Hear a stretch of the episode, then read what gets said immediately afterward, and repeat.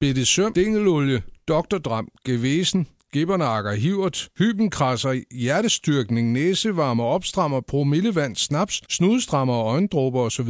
Det er det ord, du har nedfældet i en ny bog, Niels. Ja, det er det. Niels Stæv, der altså har lavet bogen med 150 kryddersnapse året rundt. Du er mere end velkommen.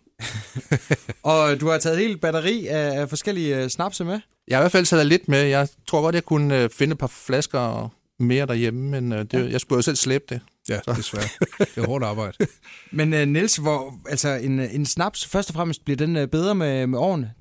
Nogle snapse gør, øh, går hen og bliver bedre, men det kommer lidt an på, hvordan man opbevarer tingene. Hvis du opbevarer det sådan i en karaffel med en prop, der måske ikke er helt tæt og sådan noget, så, så er der lidt begrænset øh, holdbarhed på det. Så er det med at få det drukket, fordi der øh, kommer ilten ned og ødelægger måske farven og, og hiver noget af alkoholen ud, så, så den ikke bliver så, så rar at drikke til sidst. Mm. Hvad, hvad er det længste tid, du har brugt på uh, en snaps? Sådan fra indsamling til, at uh, den kunne serveres?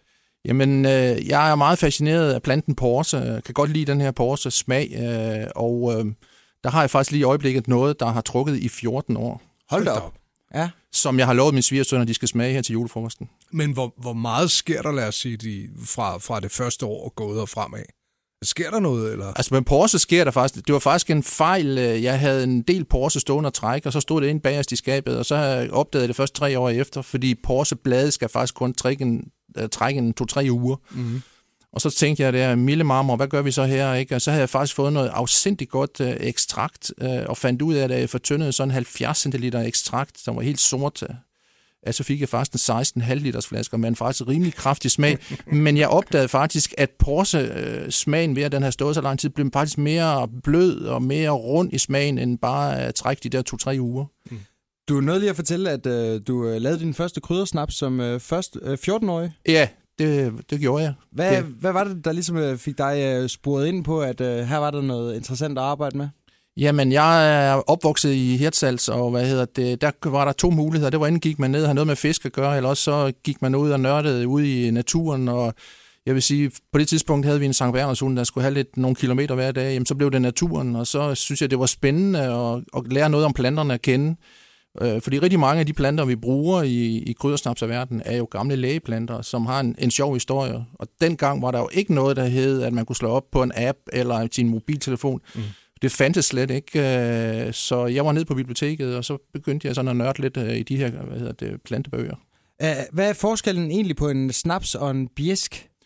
Det er altså det samme. Det er, det er, de forskellige egne i Danmark har forskellige udtryk for en, en snaps, en kryddersnaps. I Vendsyssel hedder det en bjæsk. Er der noget, som du sådan har forsøgt dig med, som ikke øh, fungerer i en øh, kryddersnaps? Ja, jeg har faktisk for en del år siden forsøgt mig med at prøve at lave en chokoladesnaps. Det lykkedes ikke rigtigt, men øh, problemet var nok, at jeg fik hældt det her chokolade ned i en flaske, så jeg kunne sgu ikke få det ud igen bagefter. og, og det andet vilde, jeg har lavet, det var faktisk noget vingummibamser, hvor jeg købte sådan et kilo vingummibamser og delte dem op i farver, og dem fik jeg sgu heller aldrig ud af flasken.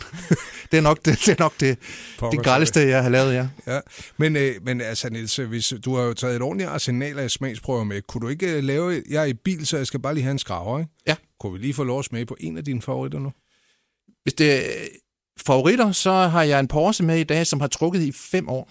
Den er jeg frisk på. Ja, er det, jeg, jeg er på cykel, så der er ingen uh, restriktioner. så du kan tage hele batteriet. Ja, tak. Ja. Du har støttehjul med. Ja, det er, ja, ellers så kan jeg tage, tage toget. Men lad os, lad os da prøve den Porsche-snaps der, det er jeg frisk på. Jeg har faktisk også hørt nogen, der har lavet en snaps på, øh, på smør. På smør? Ja. Nu begynder du at tale. øhm, og og Ej, hvad, spændende. Der er vel også sådan lidt øh, skole i, i forhold til, om man øh, bruger, hvad for en, en grund øh, spiritus, man bruger til ens øh, kryddersnaps. Altså, jeg, jeg har jo efterhånden prøvet, når det er over næsten 45 år, jeg har lavet snaps, så har jeg jo prøvet meget typer alkohol, øh, og det er rigtig, de klassiske opskrifter går jeg på, det er en brøndum. Mm. Øh, jeg er gået over til vodkaen, Ja. ja. øh, og det har noget med alkoholprocenten at gøre, fordi når du har over en alkoholprocent på 40 procent, så får vi ofte den her lidt brændende fornemmelse, når vi nyder en snaps. Øh, Og, og kan det bare være den helt billige øh, vodka? jeg bruger den helt billigt. Det kan Okay. godt være, det er, fordi min smagsløg efterhånden er ødelagt, men altså, jeg skal jo bruge alkoholen til at trække øh, farve og smag ud, og det, det fungerer sgu ganske Mm. udmærket. Der sker lidt i den her, var. Mm. Vi er jo ombord i Porsche-snapsen. Godmorgen. Og lavet på helt friske blade, som jeg skriver bag på, hvor de er plukket hen. De er plukket op ved mit hus op i Sverige. Jeg sidder lige og, og bladrer i øh, de her 150 øh, snapsopskrifter. Der er blandt andet rødvinssnapsen. Ja. Det lyder også som øh, blasfemi. Og blande øh, en flaske vodka med en flaske Amarone og lidt valnødder. Ja, yeah. men altså en gang imellem, så skal man jo komme ud af sin komfortzone. Det er jo lidt, som jeg også skriver i bogen, prøv at tænke ud af boksen. Mm. Prøv at tænke lidt anderledes. Uh, snaps uh, kan godt drikkes til andre tidspunkter end til påske og til jul, hvor vi jo måske ofte får for meget, og så egentlig ikke har lyst til det resten af året. Mm. Men det er faktisk muligt at plukke noget ude i naturen hele året, og derfor er det min uh, teori. Derfor skal man også drikke en enkelt snaps hele året. Og, og det, som du tidligere nævnte, så er det jo sådan blandt andet øh, lægeurter, der øh, bliver blandet med lidt alkohol, ja. og, og, og på den måde også kan være godt for, for helbredet. Her blandt andet øh, gigt, snapsen. Ja. ja.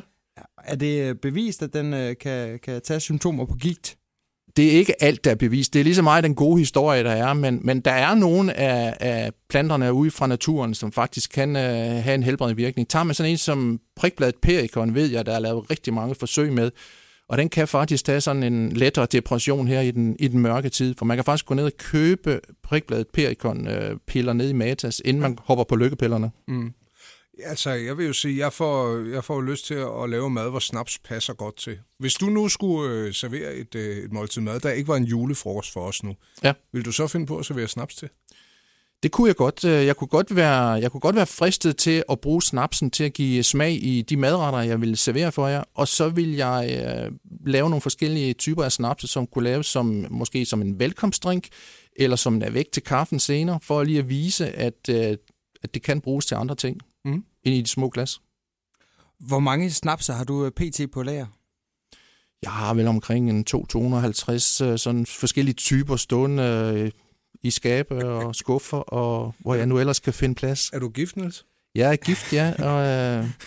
Ja, fordi det kunne godt være sådan en hobby, der drev, greb om sig. Jamen, jeg har en meget forstående kone, som giver mig luft til at lave de her ting. Nu har vi heldigvis... Vi bor faktisk i lejlighed, men øh, hus i Sverige, der har jeg fået lov til at få kælderen, hvor jeg har mine ting stående dernede. Og så har jeg nogle svigersønner, som jeg tester af på, når jeg finder på nogle nye smag. For jeg skal jo vide, hvad det er, de unge de vil have i dag. Ikke? Ja, jo. Og det siger de ikke nej til. Nej, det gør de ikke. Nej. Skal, Vi ikke, skal vi ikke smage på en mere? Jo, vi skal da. Hvad skal vi smage på, Niels?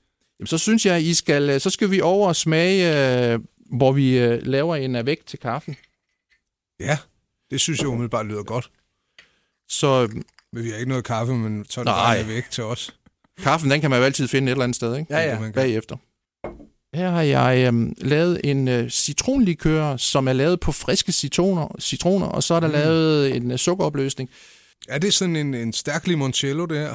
Kan man kalde det det? det man kan godt kalde det en limoncello. Øh, jeg har haft nogle italienere til at smage De skulle se, hvad det var for noget, jeg havde lavet med citroner. De synes faktisk, at den her var lidt bedre end deres egen, fordi øh, at du selv kan bestemme, hvor, du kan selv bestemme, hvor sød den skal være. Ja køleskabskold, så, den der. køleskabskold, så vil I få en mere intens smag ja. af citronerne. Og den, den kan jo bruges som en aperitif, eller velkomstdrink, eller noget is i, eller lidt øh, dansk vand i. Øh, og det er en, der passer til, til kvinderne også. Ja, den skal der bare hældes over noget vaniljeis. Ja. Som jeg ser det.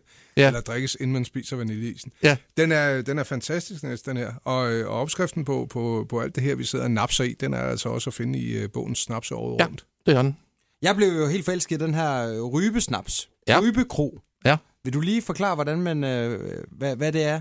Det er faktisk en grønlandsk opskrift, hvor man er ude og skyde en rybe, og så tager man simpelthen kråsen og krænger indholdet ud og hælder i noget alkohol. Og så er det valgt efter, hvad for nogle ting øh, ryben den har, den har spist, om der er lidt korn, lidt bær og hvad det ellers er i, der afgør, hvordan årets øh, snaps så bliver på, på den. Er det bare en enkelt kros? Det var en enkelt kros, ja. Så altså find en rybe og noget vodka, og så gå i gang. Ja, rybekros, ja. ja. Jamen, jeg synes, øh, jeg synes lige så stille, at jeg kan mærke, at julefrokosterne de begynder at, at ringe lidt i øh, baggrunden. ja, men det er ikke nok med en rød Aalborg i år, vel? Nej. Altså, rød Aalborg, det, det, jeg har aldrig forstået, altså, hvorfor man drikker rød Aalborg, øh, og man lægger den i fryseren i en uges tid for at døve kommensmagen allermest, og så tager man den op, og så lukker man øjnene, og så bider man den her snaps i sig. Og så er det sjovt at jagte folk. Det første, de gør bagefter, det er enten så tager de en slurk øl, eller så tager de en bid mad. Altså, hvorfor ikke finde noget snaps, man kan lide? Altså, Rød Aalborg har der, kan jeg da godt lide en gang imellem. Mm. Men hvorfor drikke noget, man ikke kan lide, når der er så meget andet, man kan få? Og man kan få rigtig mange opskrifter. Ja. Altså i øh, din bog Snaps året rundt, Niels. Ja. Vi siger tusind tak, fordi du kiggede forbi. En fantastisk julegave-idé, men køb den før, så du kan nå at have noget klar til julefrokosten. Nemlig. Ja, og tak for skænken. Det var så lidt.